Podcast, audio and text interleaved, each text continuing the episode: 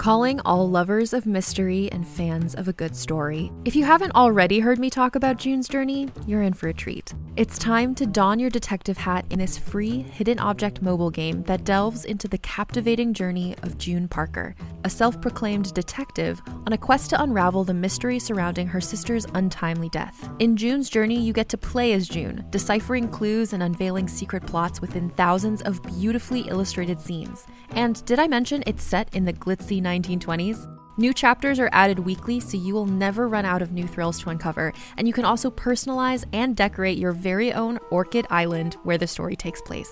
How sharp are your detective skills? Find out when you download June's Journey on your Android or iOS device, or play online via Facebook Games. Your detective journey awaits.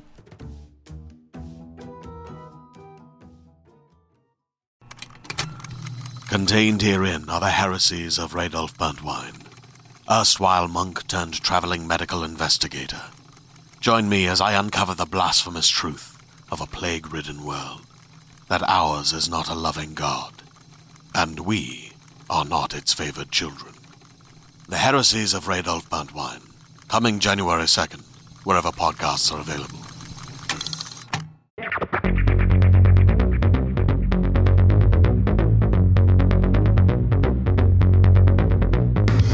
Thanks for being with us here on Reppin'. Our guest today was named One to Watch in 2019 by People magazine, and she was listed as one of the 11 Asian American comics who need to be on your 2020 radar by Entertainment Weekly. Born in Shanghai, China, she and her family immigrated and put roots down in California. And upon graduation, she joined AMP Radio 97.1, where Carson Daly took her under his wing and helped her hone her craft. From there, she did some work with the improv group Upright Citizens Brigade, writing and creating characters. Most notably, Little Tasty, which has received over 20 million views online. She performs regularly at the world renowned Laugh Factory, the Ice House, Hollywood Improv. She's also opened for Arsenio Hall and Ronny Chieng. And I Love Dick. the 2017 Amazon series starring Kevin Bacon and Kathryn Hahn, was where she got her big break. Currently, you can see her as Alice Kwan on Freeform's hit Good Trouble. Today, we've got Sherry Cola. Sherry Cola, thank you for being here today. You're a multifaceted talent. You're a comedian, you're a writer, a radio host, an actor. Girl, you're busy. So thank you for making time for us. Thanks for having me, first and foremost. And you are my goddess. And I I truly want to do it all, you know. Even growing up, I always thought life was too short for just one dream. Of course, that can be a blessing and a curse because then I'm so scattered that it took me uh, until my late 20s to actually get my shit together. You know what I mean? So because truly, you know, in my early 20s, I wanted to be a rapper. I wanted to do comedy. I was doing campus radio. I was so uh, all over the place, which also was good. There's a whole bunch of pros and cons there. But the point is, I always thought, why not do everything under the sun if it so pleases you? Absolutely. But you know what? You you talk about getting your shit together at 20. Honey, there's a lot of people in their 50s that don't have their shit together. So very true, very true. And hey, better late than never, you know? Damn right. In high school, I did a bunch of things that are pretty much in this lane, you know, things that I was passionate about, making people laugh. I was hosting talent shows. I was making funny videos because I was part of this film club. But truly, I don't know why I, I just I didn't think it was a possibility to pursue as an end game, you know? I mean, maybe it's the lack of representation. I sometimes blame it on that because you think it's not for you. You know, that yeah. world isn't for Asian faces. And and especially because I'm an immigrant, I always had this foreigner feeling, you know, of yeah. oh well, TV and film, that's for Americans. You know what I mean? It's yeah. interesting. It's not until now that we realize how much it's it was missing. Anyway, so of course dabbled in radio in college and the rest was history essentially.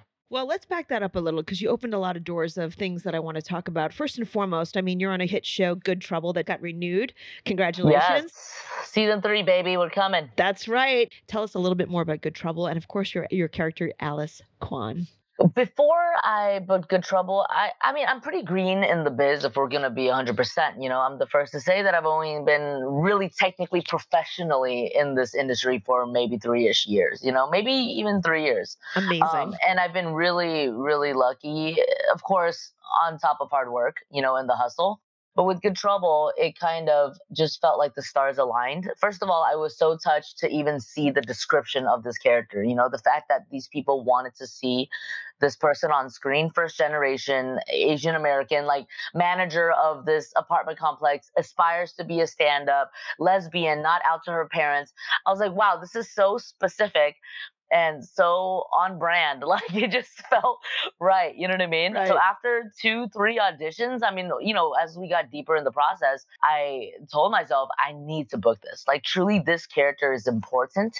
This character is uh, was invisible uh, in my entire upbringing. So basically, Alice is a manager of the Coterie, which is this community, like communal living situation with this melting pot, diverse group of people who believe in different things, who have, you know, very uh, messy lifestyles. Truly, it's about people in their 20s who are just relatable because that in itself is such a roller coaster, you know, balancing relationships, you know, discovering yourself. And right. we meet Alice as she's kind of still in love with her ex girlfriend, who is also her best friend. And you see her being taken advantage of. And you see Alice kind of bottling her emotions and, and maybe throwing a joke out here and there. And you, uh, you know, a lot of people keep saying, Alice, you're so funny. Alice, you should do stand up. She eventually does stand up in, in the second season, and we're going to continue that storyline. But in the first season, she was very much in the closet, especially from her parents. And it's fascinating. And I feel like it's such an eye opener to see her go to bizarre lengths just to hide who she is. And this is something that happens in real life yeah. because in immigrant families and, you know, Asian families, of course, I can't speak for every single household, but it's weird to talk about dating, let alone sexuality. You yes. know what I mean? So Alice is juggling this secret life, you know, and it it really unfolds beautifully uh, in the season finale of season 1 spoiler alice eventually comes out. Right and right. it's refreshing because her parents already knew and they were the last people you would think would still love her and would still accept her you know? It, it honestly truly was so emotional because this is the kind of stuff we need on tv and because it wasn't on tv that perpetuated narrow-mindedness. That's literally why queer people of color or queer uh, people of immigrant parents are so scared to come out basically the more we show characters like me, the more we give people like me opportunities to be on screen, the more we can open these minds. And, you know, another Asian mom who might be old fashioned can see this show and realize, oh, okay, maybe I can be down with having a gay child. A little goes a long way. Yeah. That's why I feel like playing Alice is so, so crucial to all of the communities. you said it perfectly. Being Asian and this might happen in some other cultures as well, but you really don't talk about your personal life, even if you're straight. So forget being gay. So there's still a lot of conversation that needs to happen there. And you said something in a previous interview that uh, made my heart hurt, but you were right. You said that, you know, it wasn't that long ago where the punchline was a shot of the Asian person reacting. Oh, absolutely. Absolutely. So let me take that a step further and break that down even more.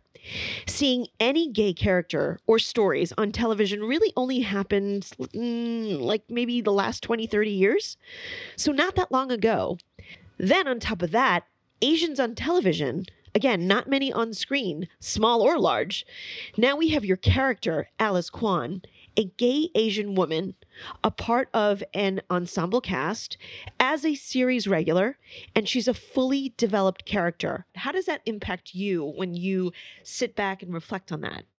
I personally, Sherry Cola, live life trying to break stereotypes all the time. And, you know, that is because, like, we are seen as people who apologize so much and of course i can i can have those moments as well i want to take care of people and i don't want to piss people off sure you know i mean that's just in our blood maybe not some others but you know what i mean um but but i I mean, there's so much to cover. Uh, but with Alice, like, I think it's just dope that she can also just be a human being. I think what's so amazing about these stories that we're telling, for example, Crazy Rich Asians, at the end of the day, it's a solid rom com. The Farewell, uh, even though it's so culturally specific, it is a universal concept. Family. Of, yeah, family and just grandma being the OG and all that stuff. You know, I think we're slowly uh, convincing the world, and I think they've realized that we do have stories to tell in a way where we can be taken seriously, whether we're sexy, whether we're funny, whether we're dramatic. I'm excited because this is definitely not a trend. Like, we are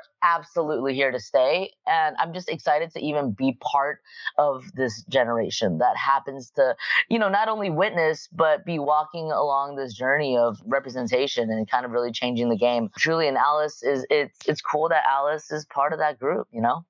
What's really great about your character in Good Trouble and also a, a film like Crazy Rich Asians and even The Farewell, even though again it's culturally specific, Asian people were not a device to further Right. a plot point. To be seen as just human is really tremendous. But I also wanted to go back and get a little bit more personal. You came here at four from Shanghai. Yes. So talk about what it was like growing up, uh, coming over in the States. hmm You and I have some differences here in the sense that I was born here, but I don't know how different that would be. And I'm I'm curious to hear. You and your family immigrated to California. hmm My parents settled in a borough of New York. Talk about what it was like for you to immigrate here and and grow up in California.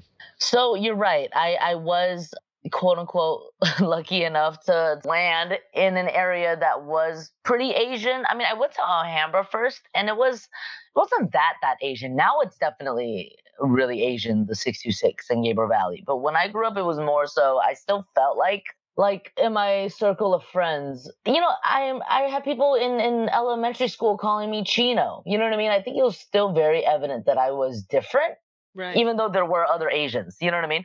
But I remember, uh, you know, just little occurrences that kind of reminded me that I was foreign was, you know, one of my neighbors when I was younger flipped me off, gave me the middle finger. And I was like, huh, what is that?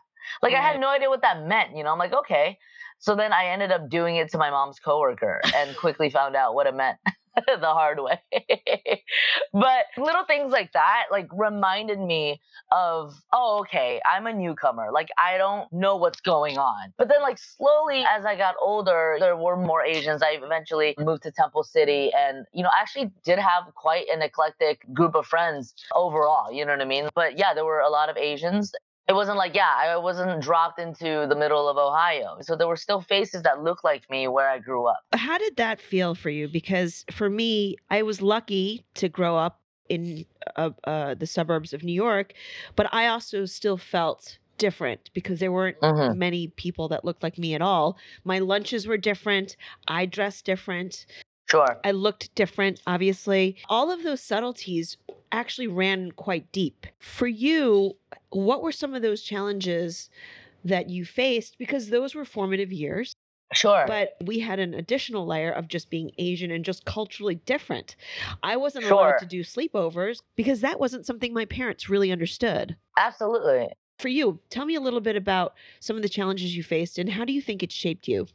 It's funny. I was just having a conversation with my dad yesterday about this. Let's say high school, for example, and middle school. There were a lot of Asian faces around me. I didn't feel like a fish out of water in that sense. But for me, Sherry, I absolutely felt like a fish out of water in the sense that, oh, I'd never wore makeup. You know, all these girls were so cute and all about, you know, dr- drawing their eyebrows, making them super thin, etc., whatever was hot, dyeing their hair, which, no, of course, there was nothing wrong with it. Wearing wedges to school. Like, you know what I mean? Just Yeah, things no, that I I, get it. never grasped. You know, I don't know if it was just being innately a tomboy or, or truly my mom was never really, you know, dressy, dressy. My mom was working hard trying to pay the damn bills to support her daughter, you know, like she wasn't uh, really, really getting dolled up every day. So I don't know if it was because of that, but I just naturally did not wear makeup. Yeah. I wasn't, for the lack of better phrasing, like beauty savvy. Yeah. So that was one big thing that that made me feel really different because all my friends were really hot. You know, all the guys wanted to hit on them. They were the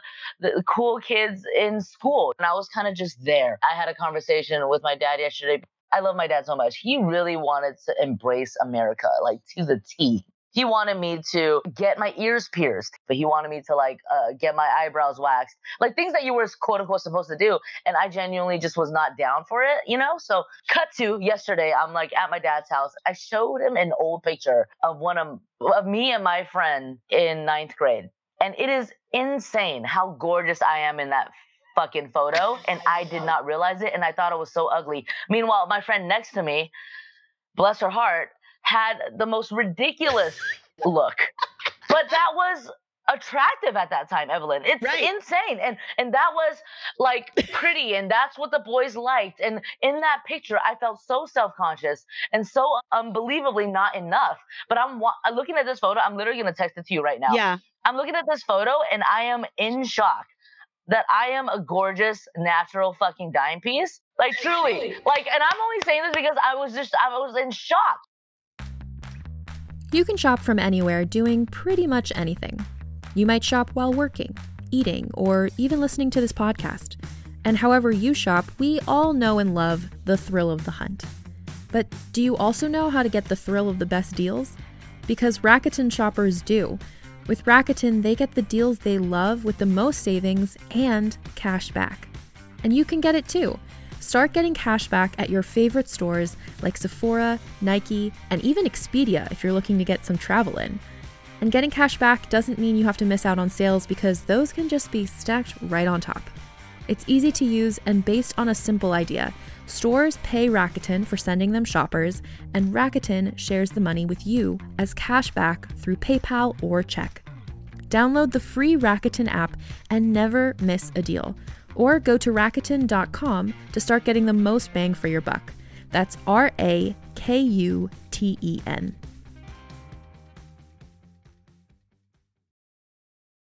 Hey there, this is Justin Bartha. I made a funny new podcast, King of the Egg Cream. It has the greatest cast in the history of podcasts with actors like Lewis Black, I'm torn by my feelings for two women. Bobby Cannavale, You can eat it, or if someone hits you, you can put it on your cut. Melanie Lynskey, I wonder what these marvelous things are that look just like boiled chicken feet. Jason Ritter, I can break things and pick locks and kill people. Michael Stuhlbarg, The whole point is to inspire people that they should make themselves better. Ari Graynor, No, don't whet its appetite. What are you, an idiot? me, Justin Bartha, That's not just any egg cream, that's a Lemke's special. and all narrated by the hilarious Richard Kind. This is the story of Harry Dalowitz and how he rose from nothing to become New York's King of the Egg Cream. So if you like funny true stories, come listen to King of the Egg Cream, available wherever you get your podcasts. I got it. Uh, it- it- look, look at this picture. Can you even believe? Oh, dude. Oh, yeah. You. Can you believe? Can you believe? The others are. uh, I'll say The one to my right. Yeah. Well, she, is she drunk? No, the one to my right, the one with the bangs, the one with the the, the Yeah, thin no. eyebrows, and You're no, you're she's not drunk. beautiful. We're literally in school. There's lockers behind us. I don't know. No, There's no some people that ate glue and drank. I don't know. But my point is, at that time, that I felt not the same. If we're looking at this picture, and I don't, we can't show the world because they don't want me to post it Oh, in life. gotcha. If we were to like show this as a, a graphic to attach to this podcast, but at that time, I did not think I was cute. I thought my friend next to me was a bombshell because guys liked girls like that. I kind of just stayed true. I didn't conform to that, and I'm so stoked about it. Let me just kind of back that up because I can certainly relate to that. I mean, I grew up in a borough. Uh, I, I grew up sure. in the era of mall hair.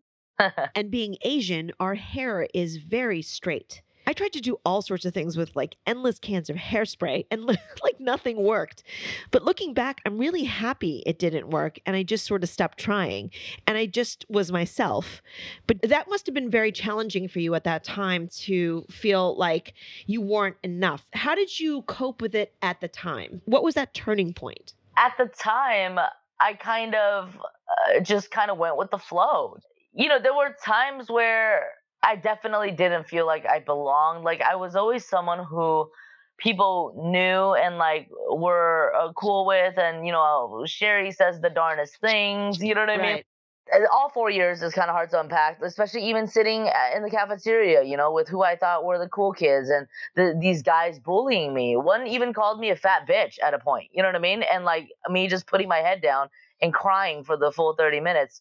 And uh, I still regret that till this day because of moments like that. It really molded me to speak up and never take shit as much as I can. And little things like that. But and then I I was also in marching band. I um was in that film club and I was in pep senior year. I slowly kind of found my way. I had my first boyfriend in senior year. He was this very cute, you know, athlete and you know, we we were adorable and we kind of had, you know, I had my first kiss. Like eventually from freshman year to senior year, definitely there was an evolution. I don't know, you're just in it and you want to be eh, accepted to an extent, but I wasn't really doing all that much to fit in. I mean, peer pressure was real, sure maybe after high school really when when you you really don't have things to keep you busy in a weird way like extracurriculars for example you know i was partying a lot and you know kind of just doing it to do it and right. you know in my blood i'm truly a goody goody through and through i'm still a goody goody i mean i've had my bad days but at the end of the day um i'm a goody goody i was just going with the flow let's say that. I hear you but when you said i, I have regrets till this day when that jerk called you a fat bitch. Right. What did you regret? Re- did you regret not saying something to him that point?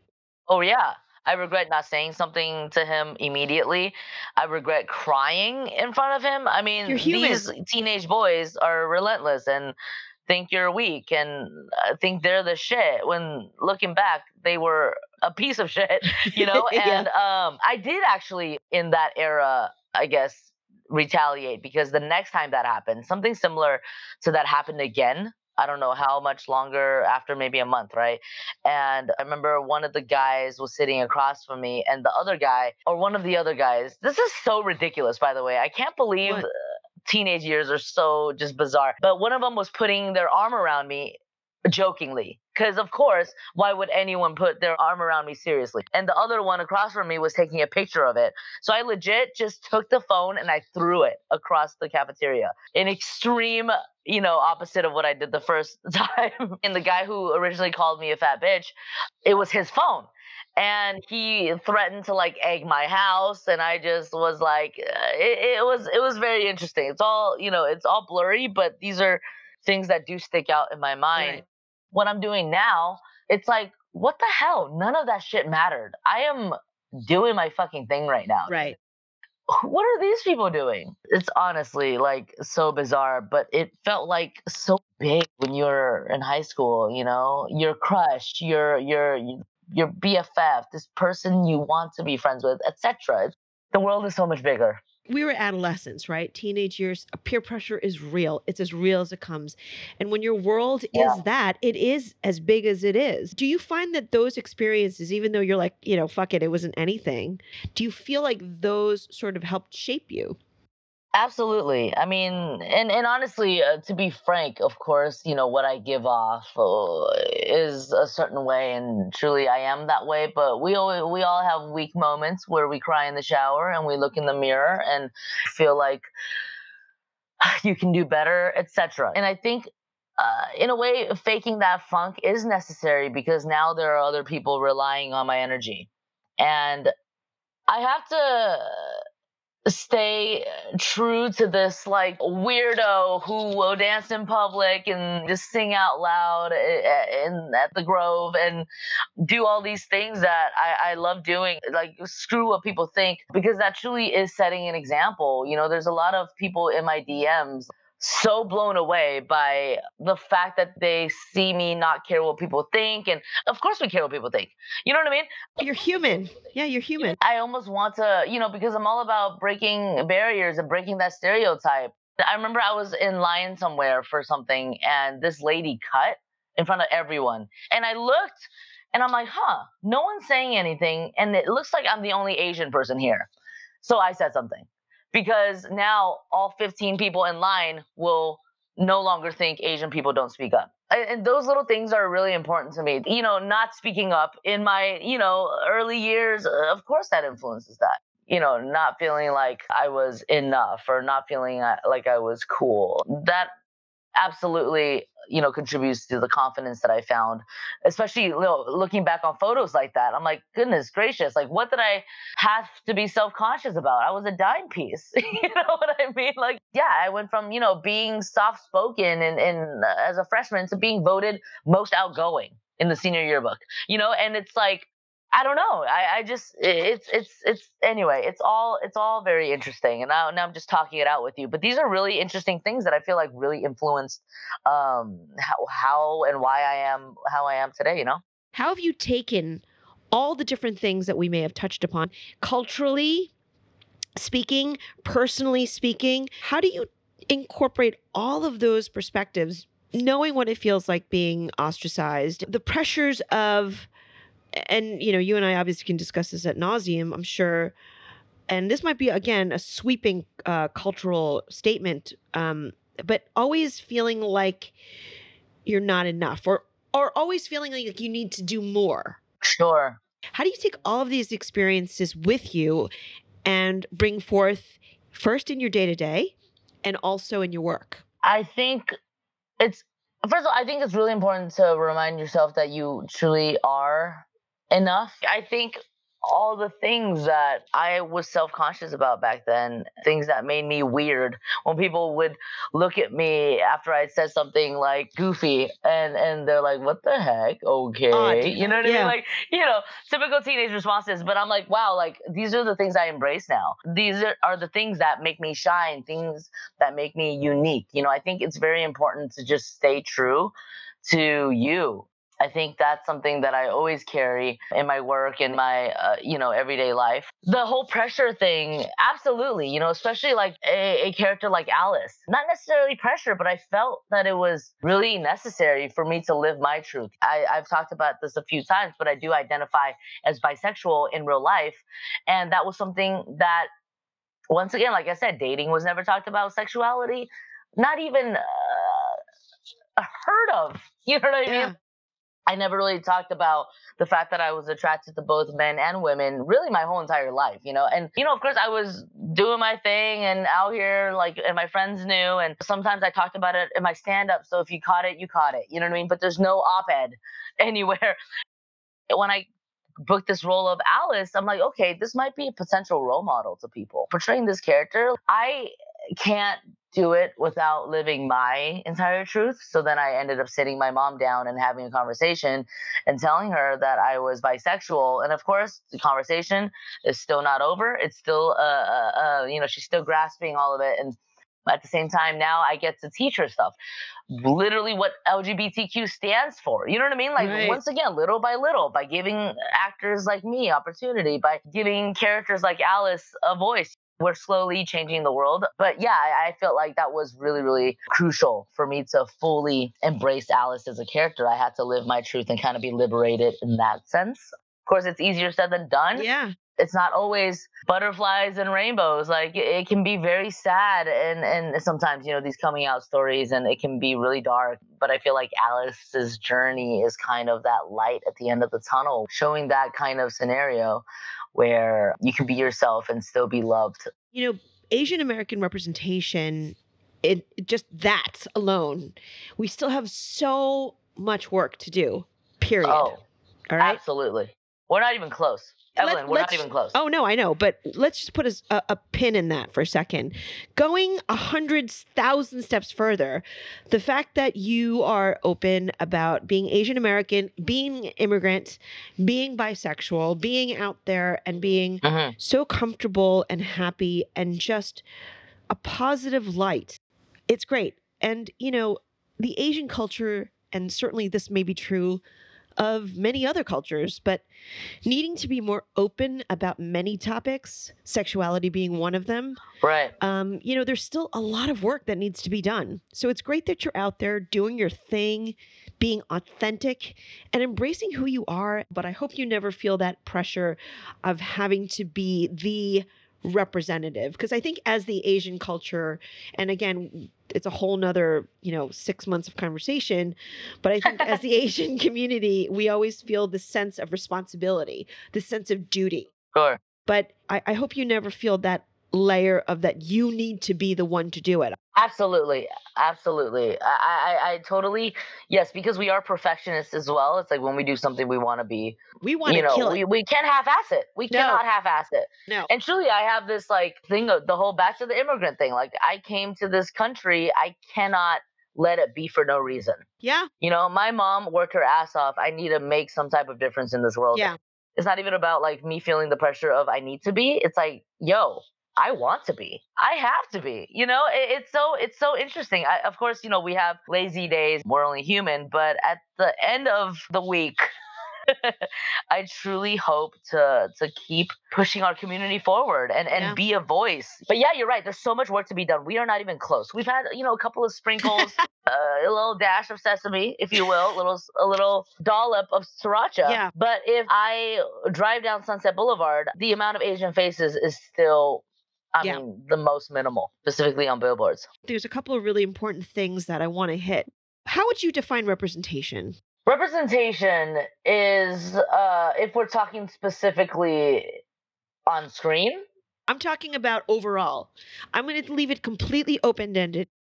representation is standing up for something, having something to believe in, and representation is the idea of being seen. Truly, you know, growing up with zero representation, I didn't even realize it. So it didn't even exist, which is that part is that's what's the most mind blowing because it wasn't there. I didn't even think it should be there. And then we get a taste of it now. We realize we've been so gypped. You know what I mean? We've been so gypped. How's this fair? Now we're just so hungry and we want to take over and we we have a lot of making up to do. We wouldn't have had a chance to see somebody like you on screen. Seriously. It's so awesome to see an Asian face and really different faces on screen. You and your work, and along with other uh, people that are out there fighting for representation, it ensures that our stories and our voices will be recognized and hopefully valued because before it was unheard of. Right. For our signature sign off, we're asking all of our guests to finish the sentence. Let us know who you are and what you represent. This is Sherry Cola, comedian, stand up comic, uh, actress, all of the above. And I represent breaking barriers. I represent staying original. And I represent proving people wrong. Thanks to Sherry Cola for spending her time with us. Make sure you keep up with her on Twitter and Instagram. Her handles at both platforms is at Sherry Cola. That's S H R R Y C O L A. Our next guest is Aaron Carroll. He's a doctor, a healthcare researcher, author of a book titled The Bad Food Bible. He's also a regular contributor at the New York Times, and he's got a popular YouTube channel called Healthcare Triage, covering the healthcare system and really all things healthcare.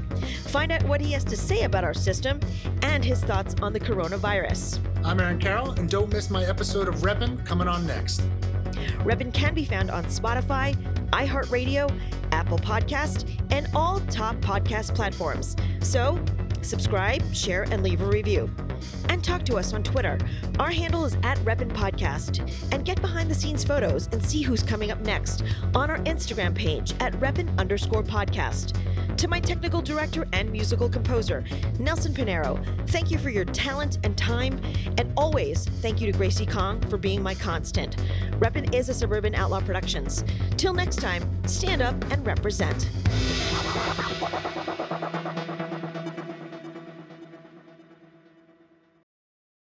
Hey there, it's Rachel Ballinger, and I am extremely excited to invite you to Rachel Uncensored. It's my podcast where I sit down and get real with my friends and celebrity guests, where we talk about all sorts of topics. And sometimes we might be under the influence when we do so. We cover things from personal stories to hot button issues. And it's the only place on the internet you can find an uncensored version of me. It's a side of me that you might not have seen before because it's not the most family or brand friendly. But don't worry, I'm still sort of slightly a decent human being. If you're intrigued, then make sure you check it out. New episodes drop every Wednesday. You can find it on Apple Podcasts, Spotify, or wherever you listen to podcasts.